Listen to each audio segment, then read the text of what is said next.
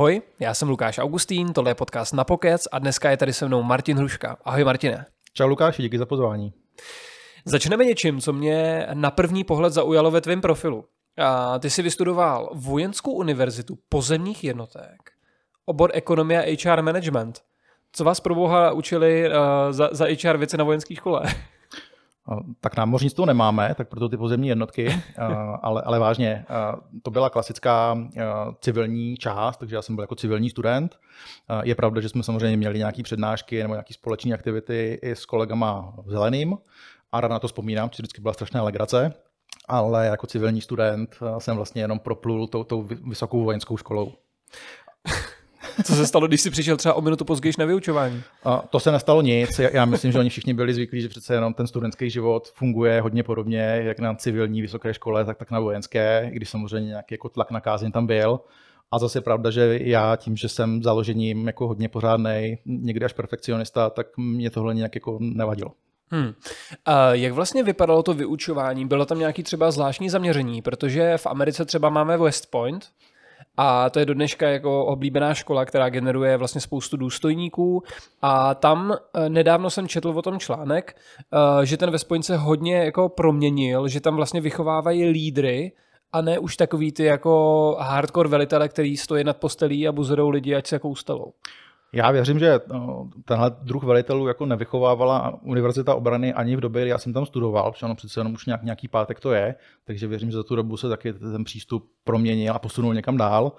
A, ale obecně já můžu hodnotit, že tu, tu svoji část, ve které já jsem byl, a to byla kombinace, jak už jsi zmiňoval, ekonomika a vlastně lidský zdroje.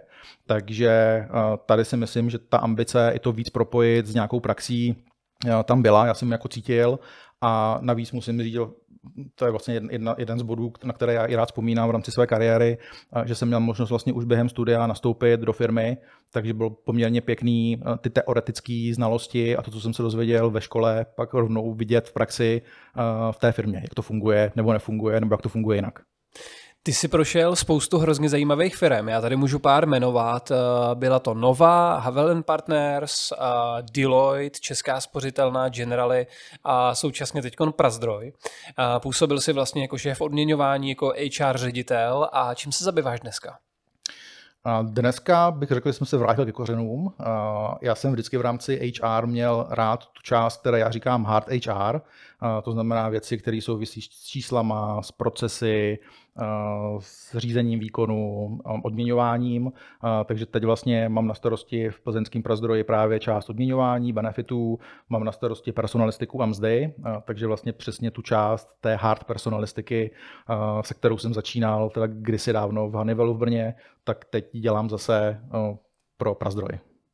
To mě přesně zajímá. Ty vlastně, jak jsi ve vůdčí pozici, tak neodtrhává tě to trošku už právě od té specializace a od těch hard věcí, protože dneska ty manažeři chodí pořád po meetingách nebo se hrabou právě v rozpočtech a nebo prostě zkrátka se věnují náboru a lidem. Tak jak je to u vás? A určitě je pravda, že samozřejmě čím si v té pozici jako víš v té hierarchii, tak přesně těchto těch strategických meetingů, workshopů jako víc a víc. Ale myslím, že to hodně záleží jako na každém člověku, jak se nechá odtrhnout od, od té specialistické práce. Mě vždycky bavilo, když to řeknu v uvozovkách, jako si namočit ruce a, a řešit i ty operativnější věci, a nenechat se úplně jako vytrhnout a nestat se jenom tím manažerem, který jako deleguje a chodí po poradách a, a chlubí se tím, co se povedlo. A, takže já jsem se vždycky snažil tohle dělat, snažím se o to i v Prazdroji a zatím za těch šest měsíců jsem tam chvilku, tak si myslím, že se mi to pořád, pořád daří. Vraťme se ještě k těm hardovým věcem, třeba k těm datům nebo třeba k těm technologiím, které se využívají. Um, zaujala tě teď nějaká inovace nebo něco, co výrazně usnadňuje ať už reporting nebo práci samotnou? Já myslím, že hodně velkým tématem, o kterém se ale mluví už delší dobu, jsou data jako takový v HR. Nemám teď žádnou konkrétní, že bych ti řekl nějakou aplikaci nebo nějaký konkrétní nástroj, ale myslím, že tohle je třeba jedna z velkých věcí, kde má HR nejenom v Čechách hodně velký prostor, kam se dál posouvat, protože ta kompetence buď v tom HR vůbec není, to je varianta hmm. jedna, nebo tam je, ale nevyužívá se dostatečně, anebo tam je a využívá se, ale je to spíš jako technokratičtější uh, práce, než opravdu nějaká prediktivní analytika. Uh, tam, kde vlastně HR, a ne to nic profanovaný slovo, má být tím partnerem biznisu, tak tohle je třeba jako věc, která si myslím, že by mu mohla hodně pomoct. Takže tohle já vnímám jako jednu z velkých věcí a není to úplně jako top inovace, která se objevila minulý týden, ale myslím, že tam pořád je ten prostor, kam se posouvat. Hmm. Půjdeme možná do těch eh, metrik teď se podívat. Eh, já položím takovou hodně technickou otázku, jo, eh, ale, ale stejně se na to zeptám, protože když si dneska člověk poslechne různý jako školení, LinkedIn je úplně plný jako školení na HR, data, analytiku a tak mm-hmm. dále ale málo kdy slyším nějaký konkrétní metriky, který stojí za to sledovat. Já to ještě rozvinu víc, tu otázku, nebo respektive tu myšlenku. Eh, například se často měří v náboru time per hire nebo time to present, eh, time uh-huh. to hire. V podstatě za jak dlouho to člověka dotáhneme na tu pozici, aby nám jako uh-huh. přijal nabídku. Na druhou stranu si říkám, že to je třeba metrika, která, na který by se neměly nastavovat KPIs, protože je to potom šibeniční a trpí ta kvalita toho náboru a tak dále. A určitě jsou metriky v odměňování, ve zvyšování mest a jejich zkrátka spousta. Ale který jsou za tebe ty, který opravdu by každá firma měla sledovat lomeno měřit? A určitě platí, že každá z těch oblastí nebo specializací v HR má nějakou svoji sadu, na kterou se logicky zaměřuje, minimálně proto, eh, že se může benchmarkovat eh, s ostatníma firmami na trhu, ale určitě si myslím, že je fajn eh, dívat se na to ve větším kontextu. Když jsi třeba zmiňoval právě čas, vlastně rychlost náboru, uh-huh. tak druhá věc, a to říkal, je ta kvalita. To znamená, jedna věc je, jak rychle jsme schopni ty lidi dostat do firmy, Druhá věc je ale, jak dlouho oni pak v té firmě zůstanou. Takže jestli já mám velmi krátký time to hire, ale současně pak 50% těch lidí mi odchází ve zkušební době, tak to úplně asi jako nebude ideální stav. Takže já si myslím, že to kouzlo, a, a to taky souvisí s tou prací s daty, je vlastně provazovat ty metriky navzájem, aby to nebylo, že nábor se chlubí, že má uh, krátký time to hire, business partneři se chlubí, že mají uh, zrovna třeba nízkou odchodovost v prvním roce, odměňování se chlubí, že má uh, dobré průměrné comparatio, ale v podstatě vzájemně ty metriky třeba nefungují tak, jak by měly. Takže určitě to, to, to hlavní je tam to propojení a, a asi bych neřekl jako jednu, dvě, tři hlavní. Uh, vždycky záleží na tom, v jakém stavu je ta firma, v jakém působí odvětví, co je zrovna pálí, jaký má dlouhodobý cíle, ale určitě to, ta provázanost toho, aby celý HR a potažmo celá ta firma fungovala jako jeden celek. Když se podíváme na to zavádění těch metrik úplně na, na začátek, uh, jak, to, jak to vnímají lidi a týmy? Neděsí je třeba najednou mi budou měřit moji práci, co když nebudu dobrý, nebo co když nebudu rychlej? Tak určitě, určitě ano, jakákoliv změna vždycky vyvolává nějaké negativní konotace.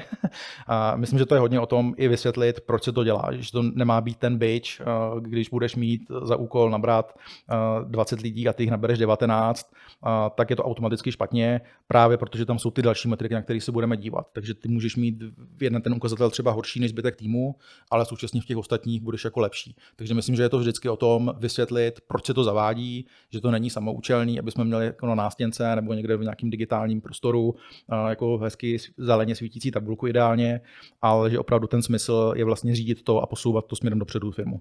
Uh-huh.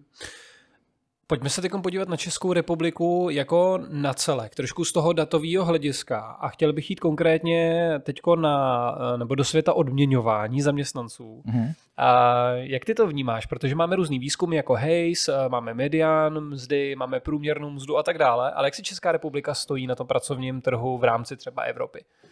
A strašně záleží, z jakého úhlu pohledu se na to budeme dívat. Kdybychom tady měli někoho z odborů, a, hmm. tak určitě bychom si mohli teď jako střílet na sebe navzájem.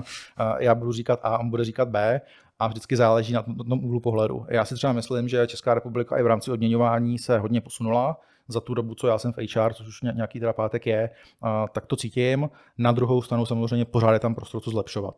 Teďka poslední v době třeba velký téma nerovnost, nebo respektive spíš zamýšlená rovnost odměňování mužů a žen. Tam je třeba pravda, že Česká republika a je jedno, jakou tou metodikou to budeš měřit, či těch metodik je taky víc, tak standardně skóruje spíš té spodní třetině, když to srovnáme jako s mhm. ostatními evropskými zeměma, čili ten rozdíl tam je velký. Můžeme si říct, jo, podle třeba Eurostatu Německo a Rakousko jsou na tom hůř, Otázka je, jestli je to správný přístup a jestli se tím máme utěšovat, anebo se spíš posunout a ten gap jako zavřít. Takže to je třeba jeden příklad.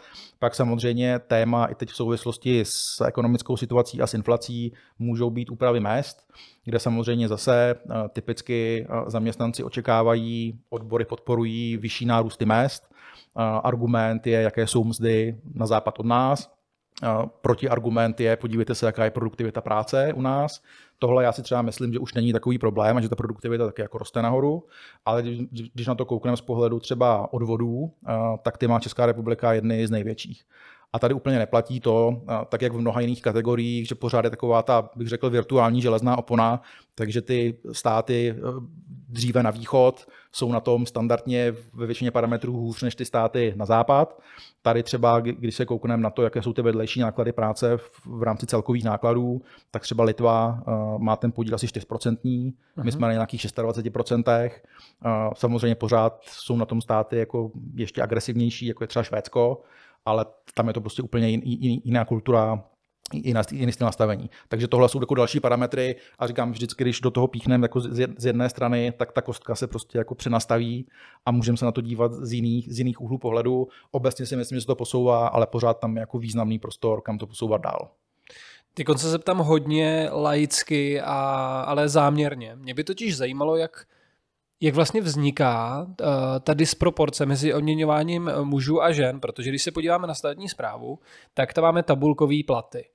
Uh, v soukromé sféře tam zase máme mzdy, které často jsou v nějakém jako rozpětí. Ale ta otázka je, jestli třeba ty ženy uh, vlastně si třeba říkají o méně peněz a proto jich méně dostávají, protože ty firmy teda chtějí šetřit ty personální náklady. A nebo jestli je tam ještě něco, co třeba jako nevidíme, ale děje se to. A jeden z těch důvodů určitě si zmínil. Ženy obecně mají tu tendenci být konzervativnější nebo být opatrnější, jak to nazvat. Takže určitě pokud bychom měli kandidáta a kandidátku na, na pozici se stejným vzděláním, se stejnou praxí a jeden byl muž a jedna byla žena, tak si troufám tvrdit, že ten muž si řekne vyšší platové očekávání než, než ta žena. Takže to je určitě pravda. Tady je to samozřejmě hodně i o nějaké firemní kultuře, nakolik ta firma řekne, jo, super, kandidátka si řekla méně, než jsme počítali, tak jí dáme méně, ona bude spokojená, my šetříme což hmm. je standard ve velké řadě firm, nutno podotknout. Vedle toho pak ale ten gender pay gap se rozevírá eh, samozřejmě přirozeně tím, že například pokud žena eh, v vozovkách vypadne z toho pracovního procesu a je prostě dva, tři, čtyři roky doma s, dítětem na mateřské české dovolené a pak se vrací, tak samozřejmě ta firma a ten mzdový vývoj se někam posunuli a zase je to potom o nějaké firmní kultuře a nastavení procesů, jestli se udělá nějaká revize a ta vracející se mamina vlastně naskočí zpět do toho rozitého vlaku, anebo ho pak prostě horko těžko dobíhá. Tohle je skvělý point s tou mateřskou, že zajímalo by mě, jaké procento zaměstnavatelů jsou tak osvícení, že když se někdo vrátí po pěti, šesti letech, tak mu rovnou navýšejí mzdu a tohle vlastně zohledněj, ale pokud to ty firmy dělají, tak je to podle mě obrovský jako selling point a jako zvedač eh, ty loyalty. Navíc za mě jako mateřská v úvozovkách dovolená, rodičovská v úvozovkách dovolená je normálně full-time job, jako sakra. Já, já bych řekl i z přesčasy možná. no určitě. a zase, zrovna třeba ta oblast diverzity je dneska hodně propíraný téma mm-hmm. a, troufám si říct už trošku jako i zprofanovaný, prostě všechno se skovává za diverzitu a inkluzi, ale tohle si myslím zrovna jako jeden ze směrů, kam by se firmy měly jako posouvat a byť samozřejmě chápu, že, to může být spojeno s tím vy, vynakládat nějaké náklady, které bychom jinak vynakládat nemuseli, tak prostě je správné to udělat, takže určitě tahle ta cesta je uh, správná, podle mého názoru. Dá se to vyřešit i nějakým fishtronem právě v rámci vyjednávání, pokud se třeba řeší budget a nějakou roli, tak stejně vždycky, i když je to rozpětí, tak je nějaké maximum. Co kdyby se ty lidi naučili prostě pracovat s tím, že rovnou nastaví budget na nějakou roli, která bude vždycky třeba k té horní hranici a zkrátka to se bude komunikovat jak lidem, kteří si řeknou o víc, tak i těm o míň. Nemohla by to lepší cesta? A určitě samozřejmě potenciálně jo. A je třeba pravda, že na Slovensku příklad už je povinnost zveřejňovat i tu mzdu v rámci inzerátů. A nás to čeká, pokud projde ta evropská směrnice vlastně o rovnosti odměňování. Jenom doplním, že to je rozpětí, že oni to na Slovensku ano, pořád ale obchází přes, rozpětím. Ano, přesně tak. Já si myslím, že to rozpětí jako je správná cesta, protože ono přece jenom zase, když máš kandidáta, tak on může mít různé zkušenosti, různou kvalifikaci. Prostě není úplně možný dopředu říct, já chci teď specialistu plácnu marketingu a dám mu 35 tisíc a nedám mu ani víc, ani míň. Takže myslím, že to rozpětí tam dává smysl, ale pak si myslím, že je to hodně právě na práci nejenom HR, ale i manažerů, aby v rámci pravidelných revizí se dívali na to, jestli ta úvodní mzda byla stanovená správně a případně samozřejmě v rámci těch revizí s tím pracovali tak, aby to prostě odpovídalo uh, nějakému dlouhodobému přínosu, který ten člověk té firmě má. bez ohledu na to, jestli je to muž nebo žena. Vraťme se ještě o krok zpátky. Ty jsi zmiňoval slovo odvody. A odvody je něco, s čím hodně lidí neumí vlastně zacházet a neumí je počítat. A, takže když se potom třeba řeší různý personální rozpočty na příští rok, tak eh, odvody se většinou nezapočítávají a potom eh, firmy nemají, nebo ty oddělení nemají na ty lidi peníze. Rozvedl bys posluchačům trošku, jak vlastně fungují odvody lomeno, jak se třeba s nima, eh, jak se dají jako počítat a mm. tak dále? A jak už jsem zmiňoval, vlastně u nás ten hlavní odvod nebo ten základ je sociální a zdravotní pojištění. Funguje to v podstatě tak, že pokud máš nějakou hrubou mzdu, čili to je to, co máš ve mzdovém výměru, nebo to máš v pracovní smlouvě, nebo to máš v dohodě o smlouvě, nebo v dohodě o mzdě, pardon, a, tak tobě se z toho srází pojištění za zaměstnance, čili to je vlastně ten rozdíl mezi tím, co máš v té smlouvě a to, co ti pak přijde každý měsíc na účet. A současně ale firma za tebe platí nemalou část sociálního a zdravotního pojištění. Aktuálně vlastně ten součet těch dvou pojistných částek je téměř 35%. To znamená v podstatě ty pokud máš plácnu odměnu 10 000 korun, tak vlastně pro firmu to představuje měsíční náklad 13 500. K tomu samozřejmě potřeba připočítat, eh, jestli máš nějaké bonusy, eh, benefity něco stojí, takže samozřejmě tohle všechno je potřeba zohlednit, eh, tak aby ta firma v těch personálních nákladech prostě věděla, do čeho jde. Pojďme si to uvést na konkrétním příkladu, když si třeba působil v České spořitelně a šel se na board a řešil se zavedení nějakého benefitu pro nějaký počet lidí, tak jak vypadal ten vzoreček těch nákladů úplně zhruba cca? a to je těžká otázka, respektive těžká odpověď, protože zrovna třeba u benefitů hraje hodně velkou roli legislativní nastavení. A tohle je třeba jedna z oblastí, kde si myslím, že odměňování si může ve firmě poměrně vyhrát, protože zrovna některé benefity jsou eh, daňově uznatelné pro firmu, některé jsou daňově neuznatelné. Z některých benefitů ty jako zaměstnanec, jako ten uživatel, vlastně odvádíš právě do, do, vlastně dodatečně daň, takže se ti přidaňují, některé ne. Takže hodně záleží na tom legislativním nastavení, které samozřejmě tak, jak v řadě jiných oblastí je poměrně náročné. Takže samozřejmě firma by se měla snažit poskytovat takzvané daňově optimální benefity, které ona sama si zahrne do nákladů, jinými slovy nejdou z jejího čistého zisku a současně vlastně pro tebe nepředstavují nutnost dodanění. Takže úplně typický příklad, věřím, že jako rozšířený v rámci České republiky jsou stravenky, pokud ta hodnota zase splňuje nějaké parametry. Pokud samozřejmě firma řekne, budeme ti dávat měsíčně pětistovku eh, nebo eh, denně pětistovku, eh, tak už to spadne do té kategorie daňově výhodných benefitů, ale pokud se bude držet těch základních parametrů, tak vlastně ten náklad je optimální pro obě strany. A z tohohle samozřejmě se pak musí vycházet krát počet zaměstnanců, krát počet měsíců a dostaneš se pochopitelně ve velké firmě k velké částce a, a pak samozřejmě řešíš, kde není vzít. Já si jenom rozmotám mozek. Mm-hmm. A kde se tohle třeba můžu naučit, tady ty věci? A já myslím, že praxí. A zrovna ta oblast benefitu je poměrně náročná, ne jako z titulu benefitu jako takových, ale právě té daňové legislativy. Já to teď třeba vidím v Prazdroji, kde vlastně my se staráme o Čechy a o Slovensko a byť by se dalo říct, že v mnoha oblastech je to pořád jako Československo, tak třeba v té daňové oblasti opravdu potřeba myslet na to, že to, co u nás je výhodné, na Slovensku nejde, to, co mm-hmm. mají Slováci, se nemáme my, a, takže tam prostě praxe. Tohle je právě úžasná a fascinující až jako věc, jak je to strašně komplexní obor a do kolika dalších oblastí HR se to propisuje, protože když se podíváme třeba na fluktuaci, dejme tomu, že se vrátíme zase do toho světa náboru, nabere, naberu člověka, který dá za půl roku výpověď. Když si člověk spočítá, jaký jsou mzdové náklady, k tomu právě ty benefity odměňování, když měl třeba ještě nějakou variabilní složku, tak k tomu tohle ty lidi potom můžou za půl roku tu firmu reálně stát klidně třeba půl milionu. Jo? Umím si představit, že někde v Google to být i milion, Uh-huh. Takže potom vždycky, když eh, na HR řešíme, že třeba nějakí manažeři se nechtějí podílet na náboru nebo, nebo to nechtějí řešit a někoho prostě vezmeme, tak uh, si vždycky trhám vlasy. Ono tady samozřejmě uh, jedna věc jsou ty mzdové náklady a já bych věřil, že pokud ten zaměstnanec nějakou chvíli v té firmě odpracuje, tak přece jenom nějakou hodnotu v ní vytvoří. Uh, takže když to teď řeknu v úvozovkách, čert vem tu mzdu, kterou dostal, ale samozřejmě zrovna s tím náborem většinou spojení to, že do toho někdo musí být zapojen, ať už je to oddělení náboru, nebo to jsou manažeři, případně případně se využívá nějaká personální agentura, když ten člověk nastoupí, tak určitě potřebuje nějakého buddyho nebo někoho, kdo se mu věnuje, takže to je vlastně další, byť nepřímý náklad. Takže určitě jako čím dřív ten člověk odchází, tím větší ty náklady, které ta firma v podstatě vyhodí z okna, jsou a je určitě fajn si to uvědomit. Přesně tak. Oni nesmí se podceňovat detaily. Vlastně každá ta cesta v tom customer journey je retenční nástroj. Určitě. Ať už je to prostě příjemná recepční, dobrý první den, uh, buddy, přesně jak jsi zmiňoval, mm-hmm. dobrý kvalitní preboarding, dobrý kvalitní onboarding, tak snižuje tu pravděpodobnost, že ten člověk v tom prvním roce dá výpověď a to už jako je prokázaný, na to je tisíc výzkumů od Gartnera, od PVC, já nevím od koho, že když člověk v vozovkách přežije první rok, tak se výrazně snižuje ta, ta pravděpodobnost, že odejde. Je to tak. Ale pojďme se ještě podívat teda na chyby. Na jaký HR, nebo respektive jaký chyby z hlediska HR dělají firmy z tvého pohledu nejčastěji na našem trhu?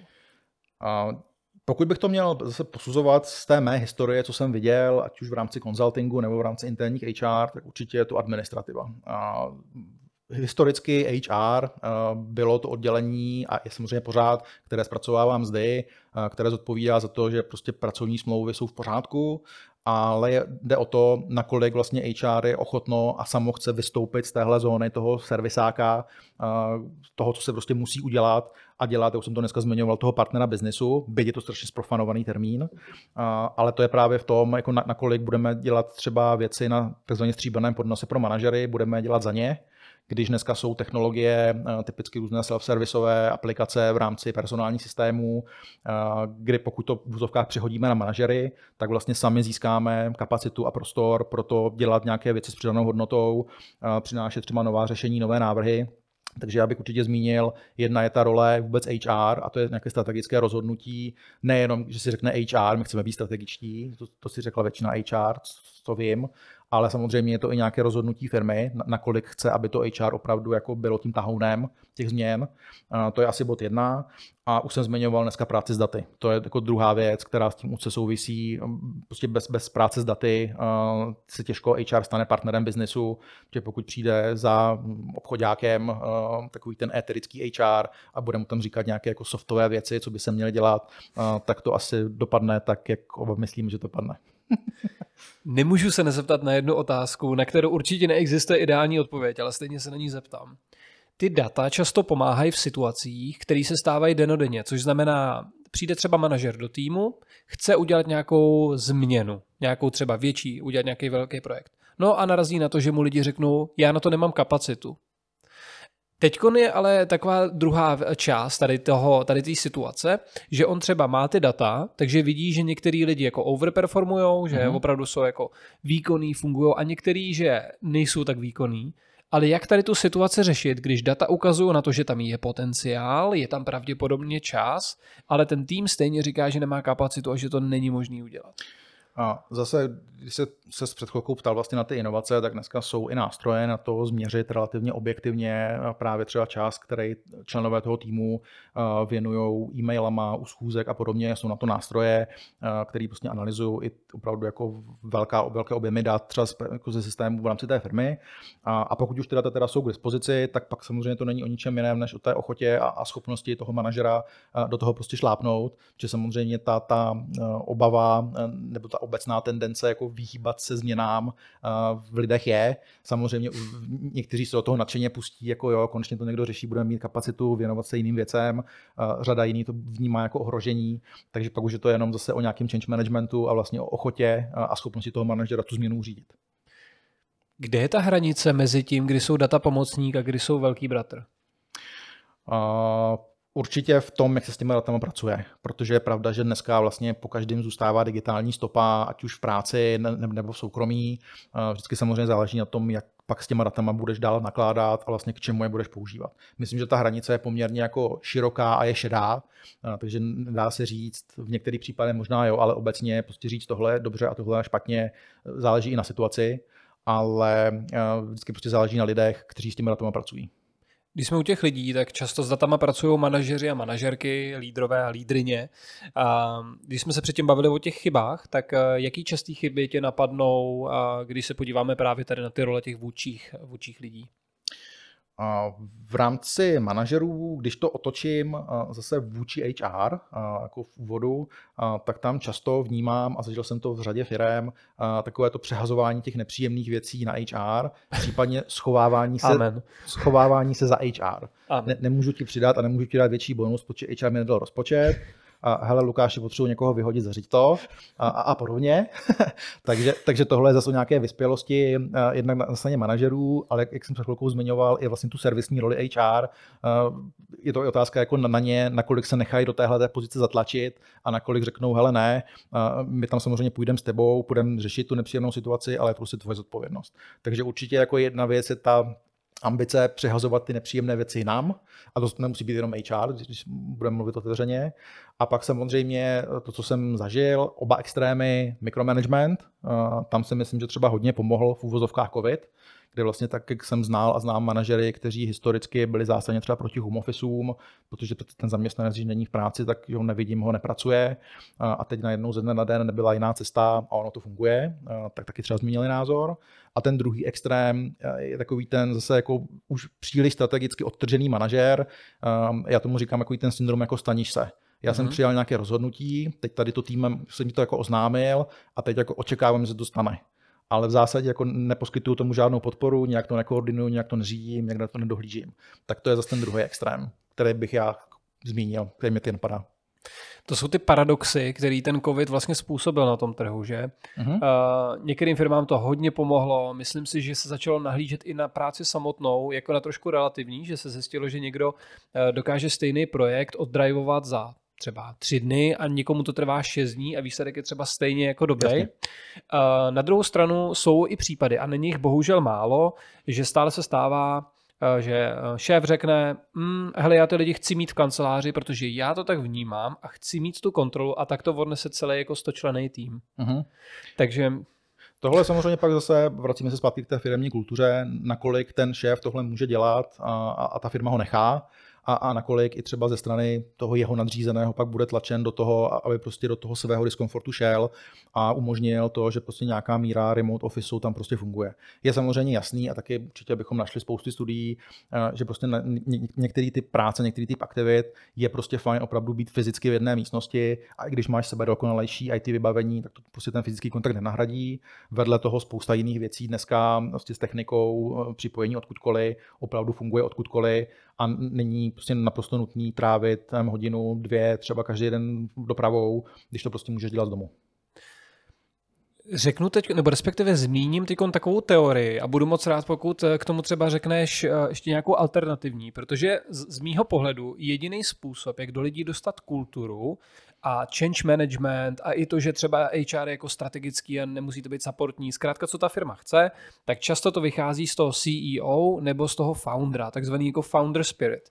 A funguje to, on to psal Simon Sinek eh, ve firmě, eh, teda ve firmě, eh, v knize, která se jmenuje Začněte s proč. Je tam kapitola, která se jmenuje Zlatý kruh, princip zlatého kruhu. A on vlastně mluví o, o tom, vzniklo to v Southwest Airlines během 70. let, že ten leadership je jako epidemie a ta vize se má distribuovat jako epidemie. Což znamená, přijde lídr a řekne, od teď ta vize je taková, že chceme být tady a tady a nejsme tady. Takže HR bude fungovat jako tenhle orgán, tenhle orgán, nainstruuje ty lidi pod sebou, což znamená například board, pokud to vezmeme jako uh-huh. u mhm. nějaké velké firmy, a board má za úkol nainstruovat ty lidi pod sebou a aby i oni na, nainstruovali ty lidi pod sebou. A takhle se to má vlastně jako nakazit celá ta firmní kultura. Uh-huh. Na druhou stranu z mýho pohledu je tohle proveditelný v neziskovkách ve startupech, uh-huh. kde to funguje a kde vidíme i trendy třeba v odměňování, k tomu se ještě dostaneme, že jsou třeba uh-huh. full transparentní firmy, uh-huh. ale v těch velkých firmách je to těžký. Existuje nějaká alternativa nebo něco podobného, co třeba taky funguje? A já myslím, že ten základ je v zásadě jako dobře, ale samozřejmě jde o to, aby ta vlna nešla jenom teda s jedním směrem, to znamená od zhora dolů, ale aby jako ta firma a ta kultura a ty jednotlivé úrovně managementu jako byly schopni absorbovat i, i tu protivlnu ze spodu. To znamená jako slyšet i to a vidět a vnímat, jak to vnímají ty lidi na těch nižších úrovních. Že samozřejmě jedna věc je nějaká strategická vize, která se odehraje někde v tom boardroomu. Uh-huh. Druhá věc je pak to její praktické naplňování, který se děje u těch specialistů uh, o 4, 5, 6, 10 úrovní jako níž. A samozřejmě je fajn i pro ten board zase, když vnímá uh, i třeba ty pozměňující návrhy nebo ty typy, uh, co říkají ty lidi pod tím a průběžně jako přizpůsobuje nebo upravuje, adaptuje, to je možná to správné slovo, vlastně tu svoji vizi. Takže určitě ten základ samozřejmě musí vznikat někde nahoře. Jako ti těžko, když dáš dohromady prostě firmu o tisíci lidech a, a řekneš, teď vymyslete strategii a musíte se na nic hodnout všichni, tak jako těžko k něčemu dojdem, ale určitě by tam měla být ta schopnost jako adaptability a, a vnímání toho, co se děje i z té firmy jako ze spodu. Mm-hmm. Naprostý souhlas. Pojďme teď tady to těžký téma na chvilku uklidit a vraťme se do toho odměňování, protože za mě asi hodně lidí, kteří si pouštějí tuhle epizodu, tak je to kvůli tomu, aby se, aby se dozvěděli odpovědi na různé takové základní otázky. Tak začneme, Martine, jednu takovou lidovou otázkou. Jak se mám říct o zvýšení mzdy? My, myslíš teda, že odměňování je ta jednodušší varianta potom, nebo ta jednodušší oblast? Dobře, dobře. Jenom se ujišťuju. Uh, jasný, na to taky určitě by se našlo celá řada různých jako zaručených jako kuchařek. Já, když deset pře- typů. Deset typů, tak já si myslím, že deset dohromady nedám, no, musel bych se hodně snažit, ale určitě pár, pár mi jich napadá. Jedna věc určitě příprava. Tohle je jako těžká diskuse a určitě by to nemělo probíhat, jako že nám teď bylo pět minut v rámci nějaké porady k jinému tématu, tak řeknu, hele šéfe, ještě by the way by se chtěl pobavit, jestli bys mě nepřidal pět tisíc, jo, to, to, to asi nedopadne úplně dobře. Takže příprava, myslím, že je prostě fajn, jak pro tebe, pokud žádáš, tak pro toho manažera, který ho žádáš, abyste měli čas o tom přemýšlet. Takže je prostě fajn, pokud ty sám to téma chceš otevřít, tomu šéfovi prostě avizovat, hele, já bych se chtěl pobavit prostě o svém odměňování a tak, jak ten šéf se asi bude muset připravit. Já si třeba nepamatuju v rámci svého týmu, kdy se komu navyšovala mzda, jaký dostali bonusy, jaký dostali mimořádný odměny a podobně. Hmm. Tak samozřejmě i ten žadatel by se měl zamyslet nad tím, vlastně proč a jakou výši by si představoval. Tím se dostávám k té druhé radě a to by měla být nějaká racionalita nebo rácio zatím. Jo, já samozřejmě můžu mít představu, že když mám 40 tisíc, tak bych měl mít 80, to mi taky asi šéf úplně nedá. Určitě by to nemělo probíhat, nebo neměl bych to postavit na tom, že prostě kolega vedle dostal přidáno 2000, tak já je prostě chci taky, protože je to fair, ale určitě by tam měla být nějaká jako logická argumentace z pohledu, jaký, jaký přínos já té firmě dávám, jaký třeba nový kompetence jsem získal od toho posledního přidání, jaký věci nad rámec své agendy jsem té firmě dodal, kam se posouvám, prostě ukázat tu přidanou hodnotu, to znamená mít zatím nějaký rácio a s tím souvisí i ten bod B, měl by samozřejmě i ze strany toho žadatele eh, být vnímáno, že ta firma je v nějaké ekonomické situaci. Takže prostě pokud je firma v červených číslech a když to řeknu, to stojí před krachem, tak asi těžko to přidání jako získám. A teď třeba zase v souvislosti i s inflací, eh, což může být ten motivátor, uh-huh. s kterým řada lidí třeba uvažuje o tom, že si šéfovi řekne, zase potřeba vnímat, že i ta firma má většinou spoustu jiných nákladů, které musí platit a ty jdou taky nahoru. To znamená, vlastně ta firma je teď de facto jako v klinči a prostě náklady stoupají. Takže racionalita, druhá věc. A třetí, a ta se osvědčuje dlouhodobě, nejenom při vyjednávání o mzdách, je samozřejmě držet na úzdě emoce. Takže jako vejít do té kanceláře k šéfovi a už u dveří trhat mzdový výměr, ten stávající, že takhle teda jako dál ne a odcházím, když mi nepřidáš, taky asi úplně nefunguje. Takže prostě být připraven na nějakou racionální diskuzi, která samozřejmě může dopadnout i tak, že třeba šéf řekne dobře, tak pojďme se pobavit o tom, že ti přidáme, ale současně si k tomu vezmeš třeba ještě nějakou další agendu. Takže nebýt nastaven na to, že si řeknu o pět tisíc navíc a pět tisíc dostanu, ale prostě, že tam jsou nějaké další varianty, které mohou nastat. Když jsi zmiňoval tu inflaci, tak to je teď velký téma. Pořád o tom mluví i ve zprávách, že se blížíme k inflaci, která by měla být zhruba na 15,1, že tam by se to mělo údajně někde jako zakepovat. Na druhou stranu je vůbec uh, taktický si říkat o peníze kvůli inflaci? Je to, je to dobrý nápad? Protože slyšel jsem, že o to se lidi hodně říkají, ale trošku je to v rozporu vlastně s tím, co jsi ty říkal. A ono je to samozřejmě těžký a záleží na tom, v jaké mzdové nebo příjmové situaci je i ten zaměstnanec.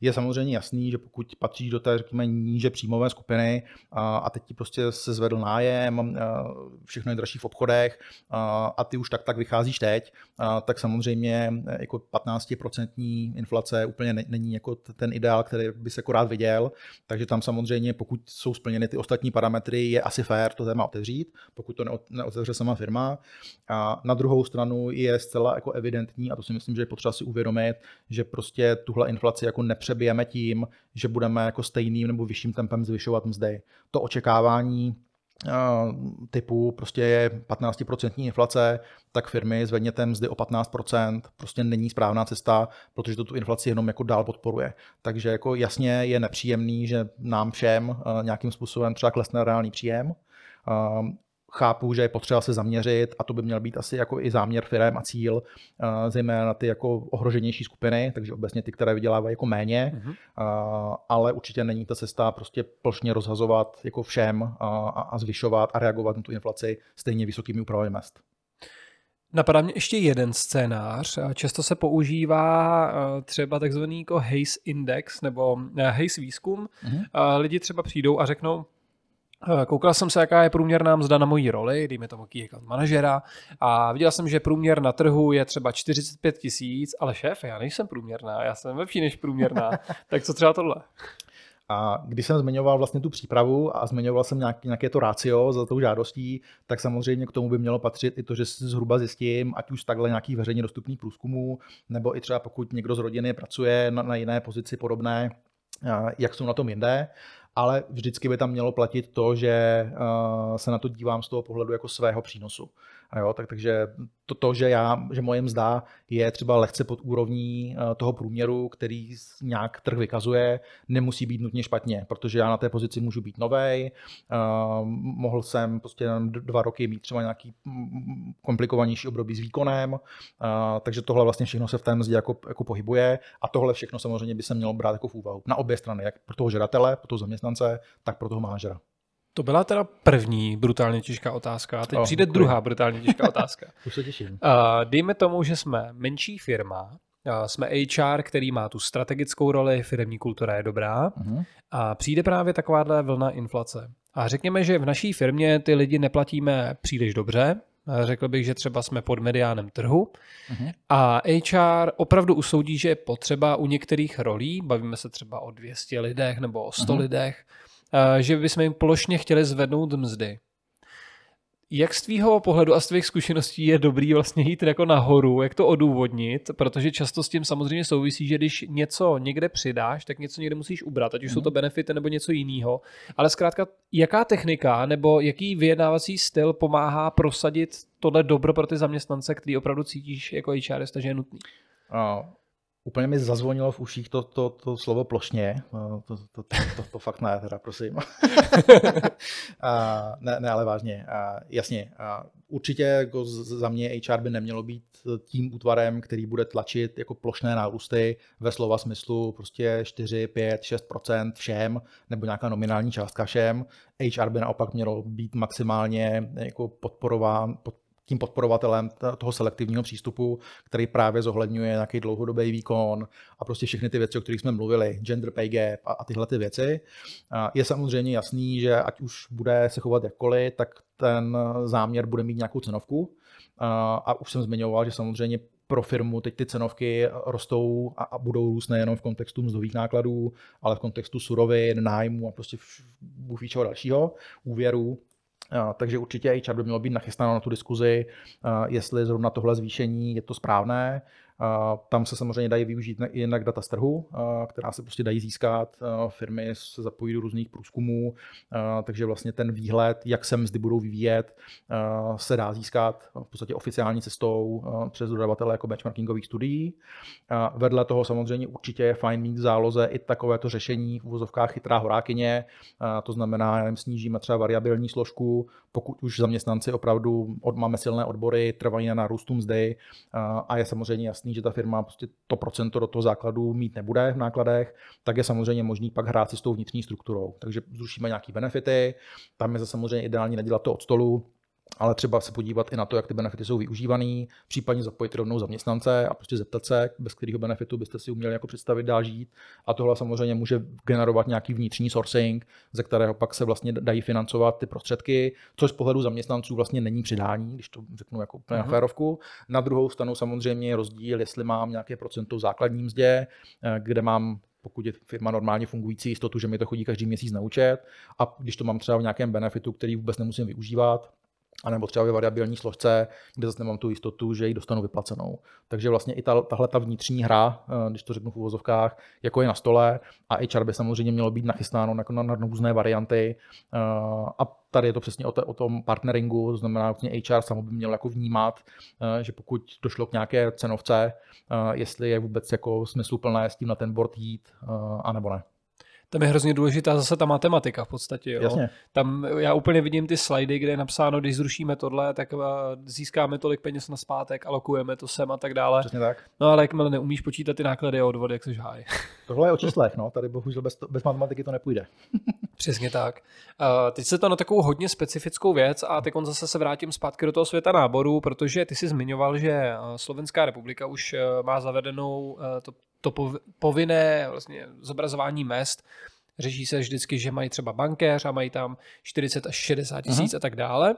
Ale na českém trhu tohle to není a e, vlastně i Tomáš Ervín Domrovský e, z LMC často mluví o tom, že pokud firmy chtějí, aby jim lidi reagovali, tak tam mají dát tu mzdu a minimálně uh-huh. tam dát nějaký to rozpětí. Na druhou stranu ty odměňová, eh, nebo respektive HR a odměňování, ty střediska, pokud jsou samostatně, tak často mají obavu tu mzdu vůbec inzerovat, protože přece třeba eh, tamhle soused dává jako o tisícovku mm. víc. Uh-huh. Na druhou stranu nemyslím si, že úplně lidi jsou tak eh, sofistikovaní tvorové, že na těch jobsech zrovna budou všechno jako porovnávat. Jak se na to díváš ty?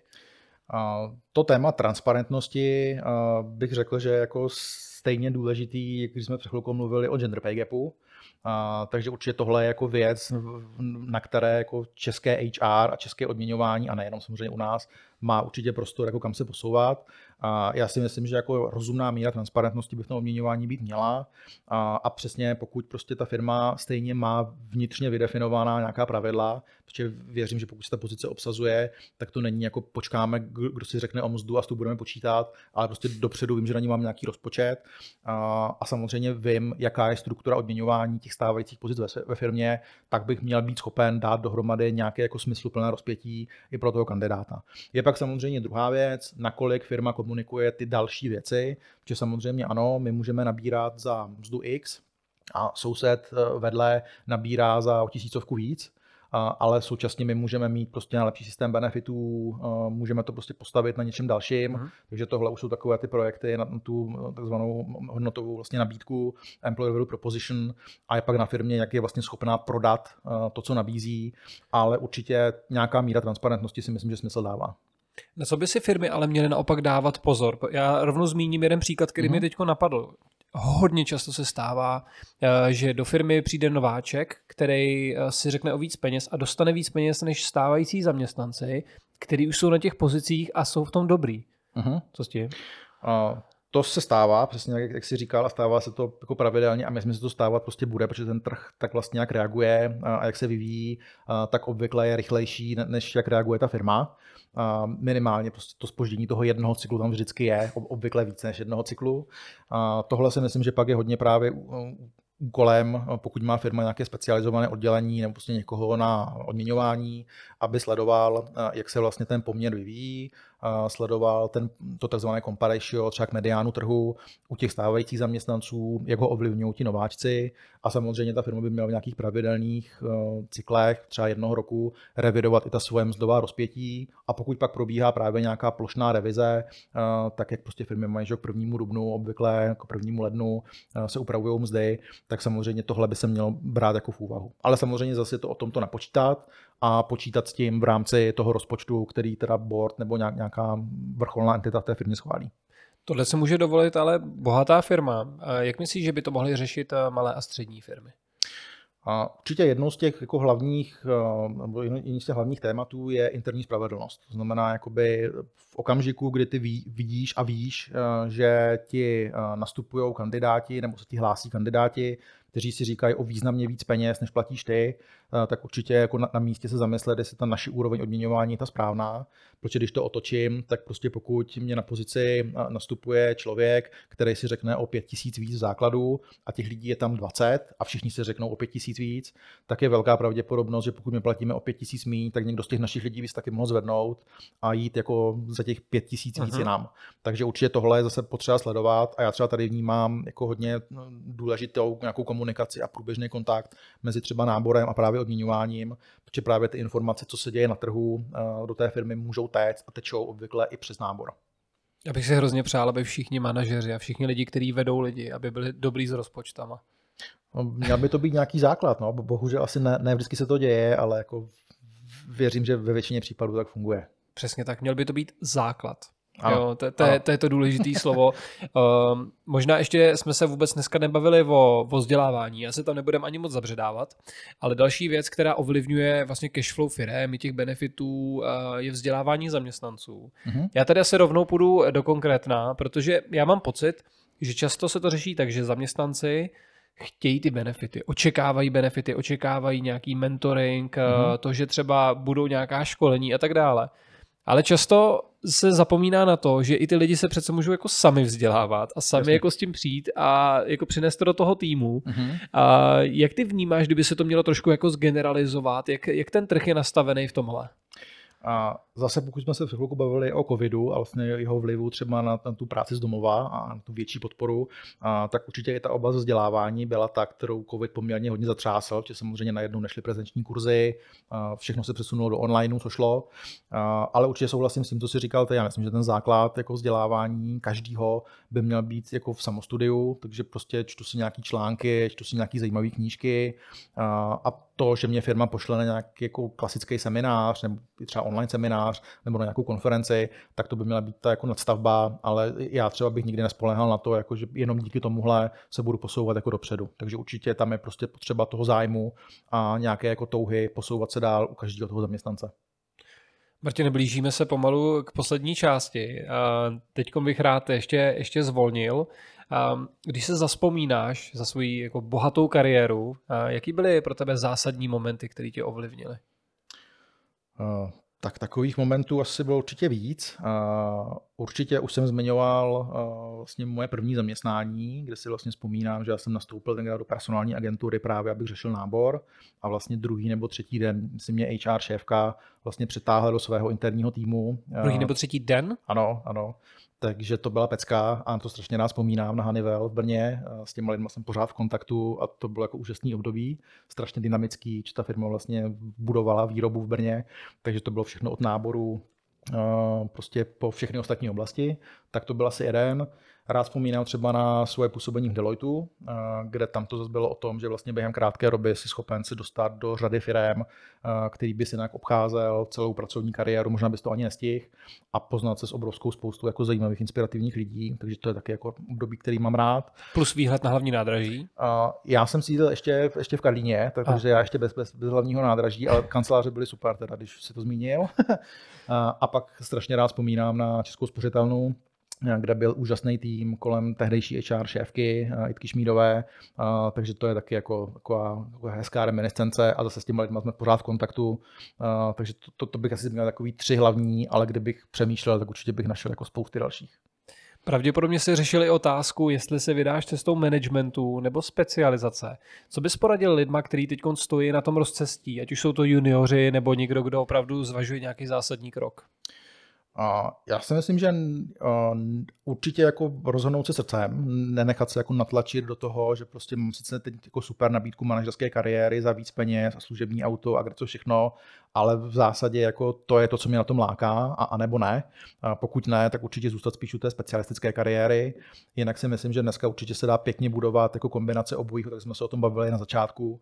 A, takže určitě probrat to, popřemýšlet a rozhodnout se jako srdcem. Nenechat se jako zlákat jenom tím, že je tam nějaká výhoda konkrétní, eh, která přebíjí všechno ostatní a teď se mi zdá, že je to ta super pecka, eh, ale to už to být nemusí.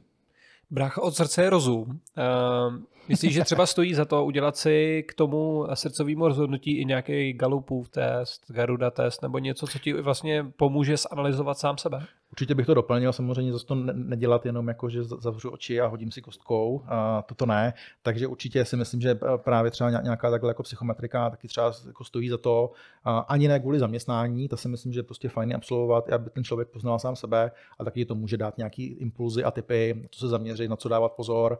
A, takže tohle si myslím, že by taky měl být nějaký v standard, který já třeba vnímám nejenom z pohledu jako zaměstnání, že to prostě může pomoci v osobním životě. Přesně tak. Já se možná hodím jeden tip do éteru, když eh, do Google napíšete 16 personalities, 16 a personalities, tak vám vyjede jeden z prvních odkazů uh, test v češtině a je to v podstatě Galupův test v češtině, který vás vyhodnotí takovým způsobem, že budete až překvapený, jak to sedí. Neznám nikoho, koho by to dobře neodhadlo a zadarmo vám to potom i řekne, jaký jste zaměstnanec, jaký jste partner, jaký jste milenec, jaký jsou vaše silné a slabé stránky a když potom jsem v práci, tak si často říkám, kdyby všichni šéfové a šéfky měli tady výsledky těch testů z těch svých lidí, tak by se jim o tolik líp dělal rozvoj, o tolik líp by se jim ty lidi vlastně motivovali a přitom je to jenom v podstatě blbý galupův test, tak to jenom ještě tady a jsem chtěl doplnit tady to. Jo, tak to díky za ty večer vyzkouším nám vědět potom, jak, co mi vyšlo. No tak já tě potom taky pošlu výsledek, tak jsme, tak jsme domluvení. Uh, jinak, Martine, ty už, uh, už jsem to zmiňoval několikrát, působíš na opravdu hodně vysoký roli, ale zajímalo by mě, když se člověk dostane tady na ten level, tak kdo tě vlastně baví, kdo tě inspiruje, aby si úplně neustrnul? Hmm, inspiruje mě spousta lidí kolem. Uh, jak už jsem říkal, vídám se s řadou lidí, se kterými jsem se potkal v rámci své kariéry nebo i mimo pracovní život jako dřív. Uh, to jsou prostě lidi, kteří jsou jako chytrý, strašně inspirativní, se kterými prostě jako baví trávit čas.